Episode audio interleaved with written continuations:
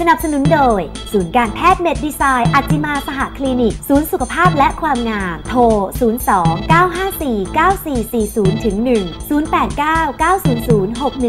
6100 กลับมาติดตามรายการกันต่ออย่างรวดเร็วเลยค่ะ และช่วงนี้ของเรานะคะ ต้องบอกเลยว่าเราจะคุยกันเกี่ยวกับเรื่องของคนที่ใจแหลกเพราะรอยแตก นอกจากนี้แล้วเนี่ยมันก็จะมีการรักษาที่ทำได้ง่ายๆนะแต่ต้องทำตอนแรก ๆ อย่างเช่นการใช้ตัวเขาเรียกว่า microdermabrasion หรือว่าการขัดผิวหรือขัดฝนผิวนะซึ่งมันจะเป็นผงอลูมิเนียมคริสตัลนะมันก็จะทำให้มีการกระตุ้นการสร้างคอลลาเจนขึ้นมา อันนี้คือการรักษาที่เบื้องต้นที่ทำได้ง่ายๆค่ะแต่ถ้าเกิดว่าทำอันนี้มาแล้วยังไม่ดีขึ้น มันก็จะต้องใช้การรักษาที่มากไปกว่านี้ก็คือเป็นกลุ่มพวกเลเซอร์นะคะ อย่างที่บอกว่ารอยแตกมันเท่ากับแผลเป็นงั้นเราก็จะดูว่าลักษณะของแผลเป็นที่คนไข้มาหาเราเนี่ยมาช่วงไหนค่ะถ้ามาช่วงต้นๆ แล้วก็ยังสามารถที่จะใช้กลุ่มเลเซอร์ที่ลดรอยแดงได้นะแต่ถ้าเริ่มเก่าๆ เนี่ย มันก็จะเริ่มได้ผลน้อยลงแล้วนะ เราอาจจะต้องมารักษาด้วยเทคโนโลยีอื่นขึ้นมา ยังเป็นกลุ่มเลเซอร์อยู่ แต่อาจจะต้องเป็นเลเซอร์ที่ใช้ในการปรับสภาพผิว คือเลเซอร์ที่ดูดซึมน้ำค่ะนะทำให้มีการ ลอกผิวผลัดเซลล์ผิวออกไปนะคะหรืออาจจะต้องใช้ในกลุ่มของคลื่นความถี่วิทยุนะคะ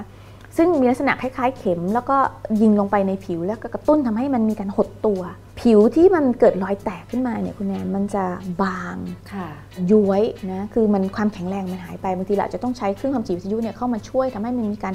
หดตัวของของผิวที่มันย้วยๆหรือผิวที่มันเสียเนี่ยทำให้มันมีการกระตุ้นการสร้างคอลลาเจนขึ้นมาใหม่แล้วก็ให้แข็งแรงขึ้นนะ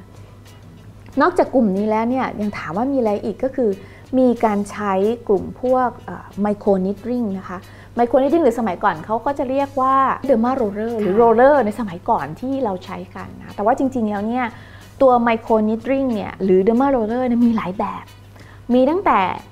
roller แบบสแตมป์ก็คือเป็นเข็มแล้วก็ stamp stamp stamp stamp ไปค่ะแต่ว่าแบบที่ให้การรักษาได้ดีเนี่ยเป็นการใช้เครื่องนะเขาเรียกว่าเป็น automate เป็นเครื่องที่ ที่อัตโนมัติ แต่ข้อดีของการใช้เครื่องอัตโนมัติคือหนึ่งเราหายกังวลเรื่องติดเชื้อค่ะนะคะเพราะว่าเครื่องที่เป็นเครื่องที่ใช้ microneedling เนี่ยหัวมันต้องเปลี่ยนทุกครั้ง แล้วก็ข้อดีเวลาที่มันเป็น machine หรือเป็นเป็นเครื่องมือเนี่ยมันควบคุมความลึกค่ะช่วยทำให้ระดับของความลึกที่ลงไปในผิวเนี่ยมันมีความแม่นยำมากขึ้น นอกจากนี้ในกลุ่มพวกนี้เนี่ยมันเป็นกลุ่มที่ ทำให้มีการกระตุ้นการสร้างคอลลาเจน เพราะฉะนั้นถ้ามันรวมกับอะไรก็ตาม ที่ไปทำให้กระตุ้นการสร้างคอลลาเจนเพิ่มขึ้นการรักษามันจะดีขึ้น ยกตัวอย่างเช่น ตัวที่หมอใช้แล้วก็ทำการศึกษา แล้วก็รายงานก็จะเป็นเรื่องของการรักษาแผลเป็นเนี่ยควบคู่ไปกับการใช้ growth factor ที่มาจากเกล็ดเลือดนะจากเลือดของตัวเอง ให้เวลาในช่วงพักเบรกครับเดี๋ยวช่วงหน้าเราจะมาดูวิธีการรักษาและป้องกันกันค่ะค่ะ